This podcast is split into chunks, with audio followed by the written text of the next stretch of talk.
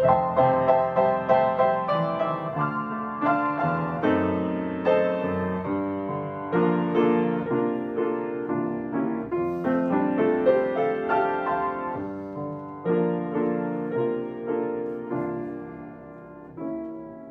es domingo 12 de junio. Estamos en la lección número 12 de nuestro serial sobre el libro de Génesis.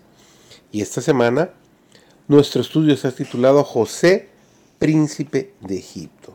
Su servidor, David González, nuestro título de hoy es José asciende al poder.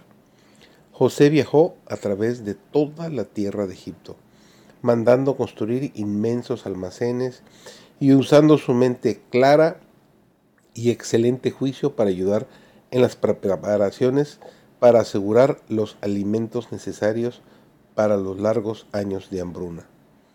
Al fin terminaron los siete años de abundancia en la tierra de Egipto y comenzaron a venir los siete años de hambre, como José había dicho.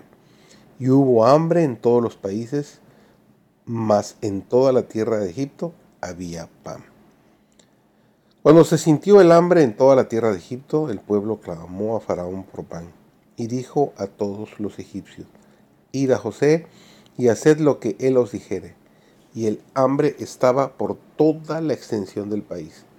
Entonces abrió José todo granero donde había y vendía a los egipcios, porque había crecido el hambre en la tierra de Egipto. José fue fiel a Dios y su fidelidad fue un testimonio constante de la verdadera fe. Para pagar esta luz, obró Satanás mediante la evidencia de los hermanos de José, quienes le vendieron como esclavo a un pueblo pagano. Sin embargo, Dios dirigió los acontecimientos para que su luz fuera comunicada al pueblo egipcio. Tanto en la casa de Potifar como en la cárcel, José recibió una educación y un adiestramiento que con el temor de Dios le prepararon para su alta posición como primer ministro de la nación. Desde el palacio de Faraón se sintió su influencia por todo el país y por todas partes se divulgó el conocimiento de Dios. En Egipto los israelitas alcanzaron prosperidad y riqueza y hasta donde fueron fieles a Dios ejercieron una amplia influencia.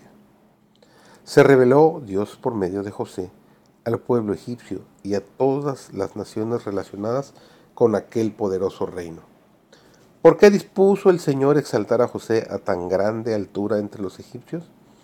Podía lograr sus propósitos en favor de los hijos de Jacob de cualquiera otra manera, pero quiso hacer de José una luz y lo puso en el palacio del rey para que la luz celestial alumbrara cerca y lejos. Mediante su sabiduría y mediante su justicia, mediante la pureza y la benevolencia de su vida cotidiana, mediante su devoción a los intereses del pueblo y de un pueblo idólatra, José fue el representante de Cristo. En su benefactor, a quien todo Egipto se dirigía con gratitud y a quien todos elogiaban, aquel pueblo pagano debía contemplar el amor de su Creador y Redentor.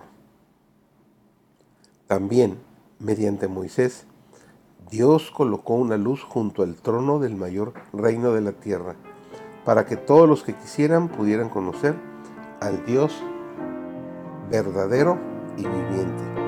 Y toda esta luz fue dada a los egipcios antes de que la mano de Dios se extendiera sobre ellos en las plagas.